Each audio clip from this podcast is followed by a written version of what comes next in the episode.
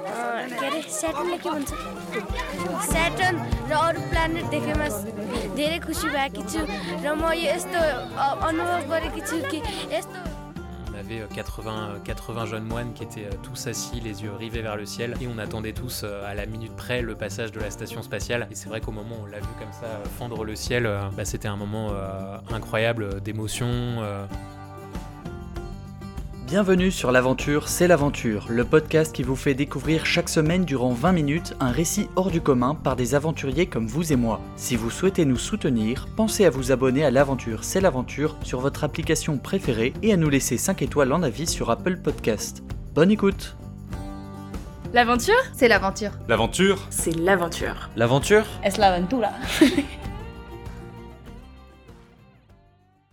Bonjour chers auditeurs et bienvenue sur l'aventure, c'est l'aventure. J'étais très impatient d'enregistrer ce nouvel entretien qui va tous nous faire rêver, j'en suis certain. Je suis à côté de Mathieu et Stephen qui ont effectué en 2018 une aventure entre terre et ciel au Népal. Ils y ont entrepris une marche aux étoiles, c'est-à-dire un trek de quelques semaines ponctué de veillées d'observation aux étoiles. Bonjour Mathieu. Bonjour. Bonjour Stephen. Bonjour. Alors, ai-je bien défini le concept de marche aux étoiles? C'était à peu près ça, on est parti là-bas pour euh, faire un trek de un peu plus de deux semaines, pour marcher la journée avec nos sacs à dos et puis le soir essayer de dormir chez l'habitant et de créer un contact et puis de créer un, un dialogue en proposant des soirées d'observation euh, sur le ciel, sur les planètes et tout ça, autour de l'astronomie. On n'avait pas de tente et pour, euh, pour tout dire, on n'avait pas vraiment euh, de plan, si ce n'est qu'on avait une ville de départ et plus ou moins une ville d'arrivée. Et entre deux, pour nous, c'était plutôt le vide complet. Donc on savait, euh, pour une journée type, on se levait en général très tôt le matin. On marchait euh, plusieurs heures, parfois au-delà de 10 heures, jusqu'à essayer de trouver un petit village. Alors c'est vraiment des tout petits villages parfois dans lesquels tu retrouves une ou deux, une ou deux maisons. Et là, on arrivait et bien sûr des contacts se créaient avec les habitants. Et souvent, on a été hébergé par eux. Alors parfois, on a dû bah, tout simplement leur donner de, l'argent. hein. Et, et d'autres fois, on a été hébergé de manière euh, plus, plus spontanée, on va dire, euh, par, par ces habitants-là. Comment on en vient dans son parcours professionnel à se lancer dans une telle expédition dont le concept est assez original, Mathieu? Eh ben, moi, c'est vrai que j'ai fait, euh, j'ai fait la rencontre de Stéphane un, un soir où il avait emmené plusieurs personnes pour bivouaquer en forêt de Fontainebleau pour observer les étoiles. Et c'est de cette soirée et de cette rencontre qu'est né notre projet de partir au Népal pour plusieurs semaines pour partager l'astronomie avec les habitants. D'accord. Euh, quel est votre métier à l'un et à l'autre, Stéphane? Avant, je bossais dans le graphisme et maintenant, depuis deux ans et demi, je me consacre euh, intégralement à l'astronomie. J'essaie de partager ça au plus grand nombre, donc à travers les bivouacs, comme l'a dit Mathieu, euh, autour de Paris, et à travers d'autres trucs euh, pour des personnes aussi malades, où j'essaie de sensibiliser à l'astronomie. Et puis après, plus largement, avec ces projets où on part à l'aventure assez loin euh, pour créer un dialogue autour de ça. Toi, Mathieu, est-ce que c'est ta profession également ou c'est une passion à côté de, de ton métier? Moi, c'est une, euh, c'est d'abord, euh, ça a d'abord été un intérêt, puis progressivement, c'est devenu, une, c'est devenu une passion. Et pour ce qui est de, ma, de mon côté, je travaille dans le, dans le développement durable à la fondation Good Planet, qui est la fondation qui a été créée euh, par le, par le photographe Yann Arthus Bertrand. Et donc forcément, on a des projets de sensibilisation autour de la biodiversité et de la nature. Donc c'est des sujets qui aussi amènent de plus en plus à se rapprocher de cette nature, et l'astronomie en fait, en fait partie intégrante. Quel était le but de votre périple? Partager l'astronomie premièrement et puis de voir ce qui allait se passer dans, dans les réactions des habitants euh, qu'on allait rencontrer, qu'on allait, euh, où on allait proposer de l'accès à la lunette astronomique, l'accès au laser. Il y a plein de photos aussi d'astronomie pour essayer de comprendre euh, tout ce qui se passe au-dessus de nous. Voilà, d'aller créer un, provoquer un dialogue là-bas à travers la marche, la journée et le soir de toutes ces observations-là. Et euh, avec Stéphane, on avait déjà été euh, au Népal l'un et l'autre euh, quelques années auparavant, donc on était tous les deux euh, bah, fascinés par, euh, par ce pays. Et pour ce voyage, on a décidé d'aller dans une région, dans une région un peu particulière du Népal, qui est une région qui s'appelle, bah, qui porte bien son nom et qui s'appelle le, le Far West népalais, qui est située vraiment à l'extrême ouest du pays, qui est une région qui est très difficile d'accès. Il faut plusieurs heures, voire plusieurs jours de, de bus avant de pouvoir atteindre, atteindre le début, le début du lieu où on a démarré notre, notre périple. Et on, on a choisi aussi le Népal pour, pour une, cette région-là du Népal pour une autre raison, parce qu'on a emprunté un chemin qui s'appelle la Kora, qui est en fait emprunté par, euh, chaque année par des milliers de pèlerins, parce que ce chemin, il mène euh, au mont Kailash. Et le mont Kailash, c'est une montagne qui se situe en plein milieu du Tibet, et qui est une montagne qui est sacrée, qui culmine à 7000 mètres d'altitude, qui a une forme absolument incroyable, et qui n'a jamais été gravie, et qui surtout est considérée comme le centre de l'univers dans la religion bouddhiste. Donc symboliquement, on trouvait que c'était assez fort de partir dans ce, dans ce coin-là du pays, de pouvoir rencontrer ces pèlerins sur la route et de pouvoir partager euh, et d'échanger avec eux euh, sur des sujets euh, liés à l'astronomie et à l'observation du ciel. Et de votre côté, êtes-vous allé jusqu'au Tibet? Alors, on a dû. euh, c'est- aller jusqu'au Tibet, c'est très, très compliqué parce qu'une fois arrivé à la frontière chinoise, et bah, vous devez faire face euh, tout simplement aux policiers euh, chinois. Alors, vous avez plusieurs options, les options à la Tesson ou, autres qui sont de passer clandestinement dans le pays, cachés sous des bâches, dans des camions. Nous, malheureusement, on avait du matos bah, qui nous permettait pas, nous permettait pas de faire ça. Donc, on s'est arrêté à quelques dizaines de kilomètres de la frontière, de la frontière chinoise, et on a pu observer au fur et à mesure qu'on se rapprochait de cette frontière du changement, euh, du changement d'ambiance, d'atmosphère. On était dans une région où, où on sentait vraiment euh, une atmosphère de plus en plus, on va dire, euh, bah, marquée par, par la culture tibétaine, et ça, c'était vraiment euh, très intéressant. Alors, à chaque village ou hameau, j'imagine, comment est-ce que vous vous faites comprendre? Est-ce que vous aviez contacté les villageois en amont pour leur présenter votre projet, votre souhait de faire, euh, leur faire découvrir le ciel qui est au-dessus de leur tête? Ouais, ils étaient tous au courant. Non, je plaisante. non, c'était le but, c'était de marcher la journée, puis de croiser un peu des villages. Et on savait pas forcément dans quel village on allait dormir le soir. Et on tâtait un peu le terrain dans l'après-midi, on, on- on s'arrêtait, on prenait un premier thé avec les, les habitants. Et on commençait à sortir un peu des photos d'astronomie, de voir s'il y avait un premier truc qui se passait. Les jumelles aussi, les jumelles ça marche bien, même même la journée pour, euh, pour les enfants, ils peuvent commencer à utiliser, observer assez loin aussi. euh. tu, tu peux observer quoi pendant la journée avec euh, les jumelles? Rien en astronomie, mais tout, des animaux au loin, des sapins, des montagnes au loin. Déjà, ça intrigue et ça permet de voir si une première soirée, enfin une soirée euh, d'astronomie peut se profiler euh, avec ces gens-là. D'accord. Et en général, quelle était leur première réaction lorsque vous leur euh, suggérez une veillée d'observation aux étoiles? Est-ce qu'ils sont tout de suite enthousiastes ou bien au contraire euh, sceptiques? Ils vous regardent avec des yeux ronds peut-être? Bah, si tu veux, les réactions étaient, euh, étaient souvent les mêmes. Déjà, il y, a la- il y a la surprise de voir euh, comme ça euh, deux personnes débarquer avec ce, ce matériel-là, puisque on était vraiment dans un endroit très isolé. Il y a très très peu de touristes qui vont dans cet endroit-là. Et la première réaction quand tu sors ce matériel, ce matériel qui est quand même assez im- imposant malgré tout, euh, c'est de la, c'est de la surprise et une très forte curiosité. Donc ça nous est arrivé avec Stéphane dans les, dans les toutes premières soirées où euh, on débarquait euh, juste avant que le, que le soleil ne tombe. On marchait comme ça dans la rue avec le matériel sur nos épaules et tout de suite, tu avais plusieurs enfants qui venaient, qui venaient nous suivre. Et la toute première soirée qu'on a faite, on s'est retrouvé avec deux frères qui ont tout de suite été saisis par le matériel qu'on portait sur nos épaules, qui nous ont suivis et qui nous ont emmenés comme ça sur un point de vue qui était absolument incroyable au pied d'une stupa qui sont les temples les temples bouddhistes et là on a c'était pour nous vraiment on s'est dit bah voilà le, voyage euh, part sur de bonnes bases parce qu'on on avait du monde ils étaient émerveillés surpris on a passé euh, deux heures avec eux euh, au pied de ce au pied de ce de ce temple et je crois que pour moi c'était le ciel peut-être le ciel le plus incroyable qui nous a été offert lors de lors de ces deux semaines Ok, oui, on est à Joomla. Premier enregistrement ce soir et première observation d'étoiles. Ok. मेरो नाम बलबहादुर नेपाली म अहिले बिस वर्षको भएँ मलाई आजको फिल कस्तो भइरहेछ भने मलाई सबैभन्दा जीवनमा नसोचेको कुरो भयो आज मैले टेलिस्कोपबाट Et à ces deux frères-là, on leur a montré pour la première fois de leur vie Saturne. Et ça paraît rien comme ça Saturne, parce qu'ils les voient forcément un peu dans leurs bouquins de sciences à l'école. Ils ont plein de photos de- des planètes. Mais là, ils ont vu pour la première fois Saturne en tout petit dans la lunette. Et ils ont eu une réaction incroyable. Ils étaient complètement fous euh, à l'idée d'avoir vu ce petit truc avec les anneaux autour. euh. Et ça marquait vraiment le début, ouais, comme a dit Mathieu, du voyage. Et c'était assez impressionnant.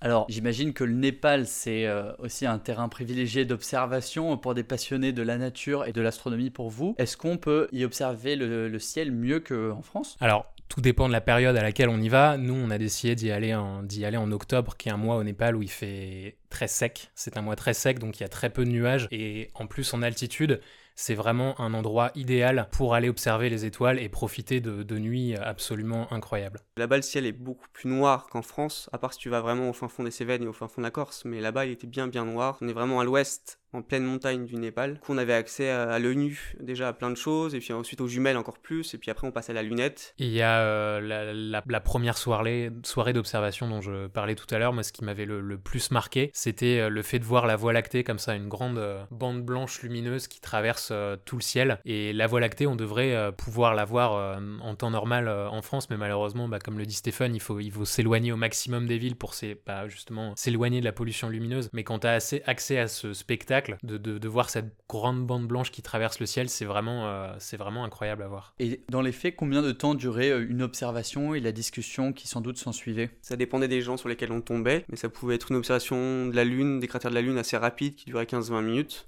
Puis après, il y avait un dialogue, on essayait de soit parler un petit peu anglais avec eux, parce que certains parlaient quand même en anglais, et la plupart népalais, du coup on essayait de prendre des témoignages enregistrés à l'aide d'un petit, euh, un petit micro, un petit zoom, avec lequel on avait au préalable enregistré des questions et notre projet en népalais, pour qu'ils comprennent bien et qu'ils puissent ensuite répondre. Et il y avait d'autres moments beaucoup plus longs, où on pouvait vraiment passer du temps sur Mars, sur euh, Saturne, sur euh, la galaxie d'Andromède, on arrive très bien à observer aux jumelles, on, voit ce petit nuage nébuleux, et, c'est en fait une galaxie, donc là on sort de notre voie lactée, c'est encore des milliards et des milliards d'étoiles qu'on voit comme ça au loin. Et, comme ça, ouais, on arrivait à pas forcément parler, mais on arrivait à il se passait quelque chose. Il y avait une communication avec les photos, avec le, ciel au-dessus. Et est-ce que malgré la barrière de la langue et euh, la contrainte temporelle, puisque vous y restiez seulement une journée à chaque fois, vous avez pu nouer des relations fortes Alors oui, et je pense en particulier à, une rencontre euh, qui, vraiment a, marqué notre voyage et a changé un petit peu justement, euh, bah, a changé aussi le, rapport qu'on a eu avec ce voyage. C'est à, la toute fin,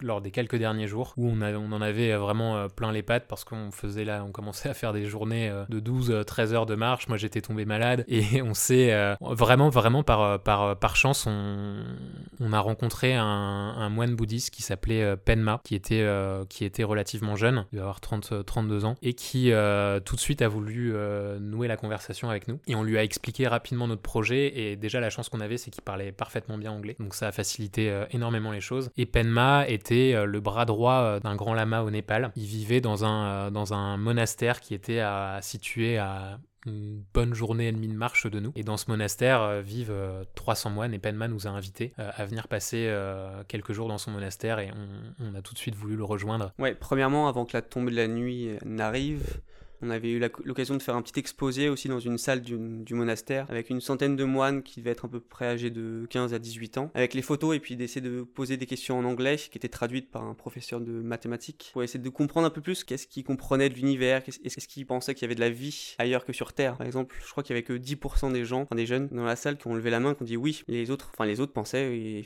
effectivement qu'il y avait que sur Terre qu'il y avait de la vie. Moi, c'est pas mon cas, mais c'est intéressant d'aller voir et, de confronter ces, gens-là à ces questions-là. Ensuite, une fois que la nuit est tombée, on a pu se mettre juste devant le monastère, poser la lunette, commencer à montrer des choses, des constellations au laser, montrer les cratères de la Lune, montrer Mars. Et le professeur de mathématiques n'en revenait toujours pas qu'on puisse voir Mars à l'œil nu. Elle avait une couleur orange. Et le lendemain, il m'a redemandé est-ce que c'était vraiment Mars ou c'était une bêtise? Non, non, c'était bien Mars, c'était ce petit point-là qui était dans le ciel. Et puis on a eu l'occasion euh, aussi d'assister à un, moment assez magique qui était un peu le clou du voyage. C'était le passage de la station spatiale, donc le sorte de vaisseau dans lequel il y a des astronautes, comme l'a dit tout à l'heure, qui est à 400 km d'altitude et qui voyage à 28 000 km/h.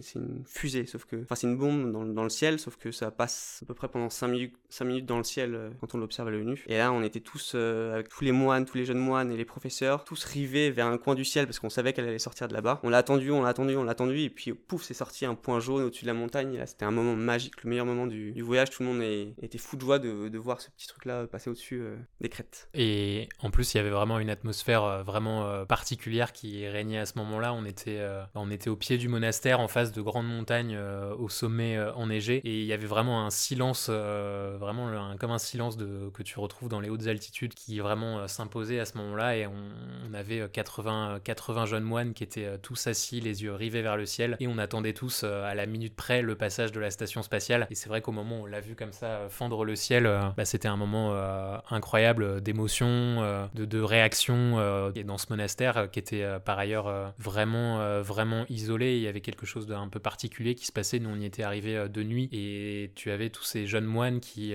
marchaient comme ça dans la nuit noire avec leurs bougies qui éclairaient leur, qui éclairaient leur, leur robe orange.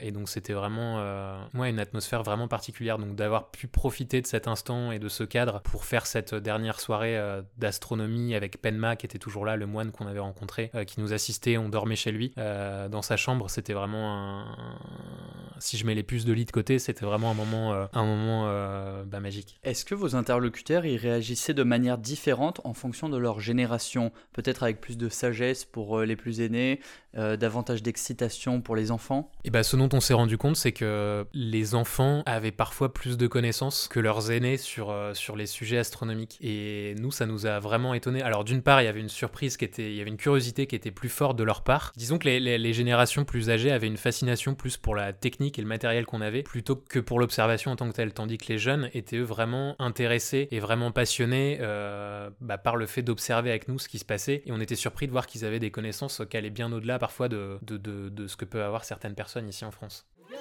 Before we heard these kinds of things only from TV programs.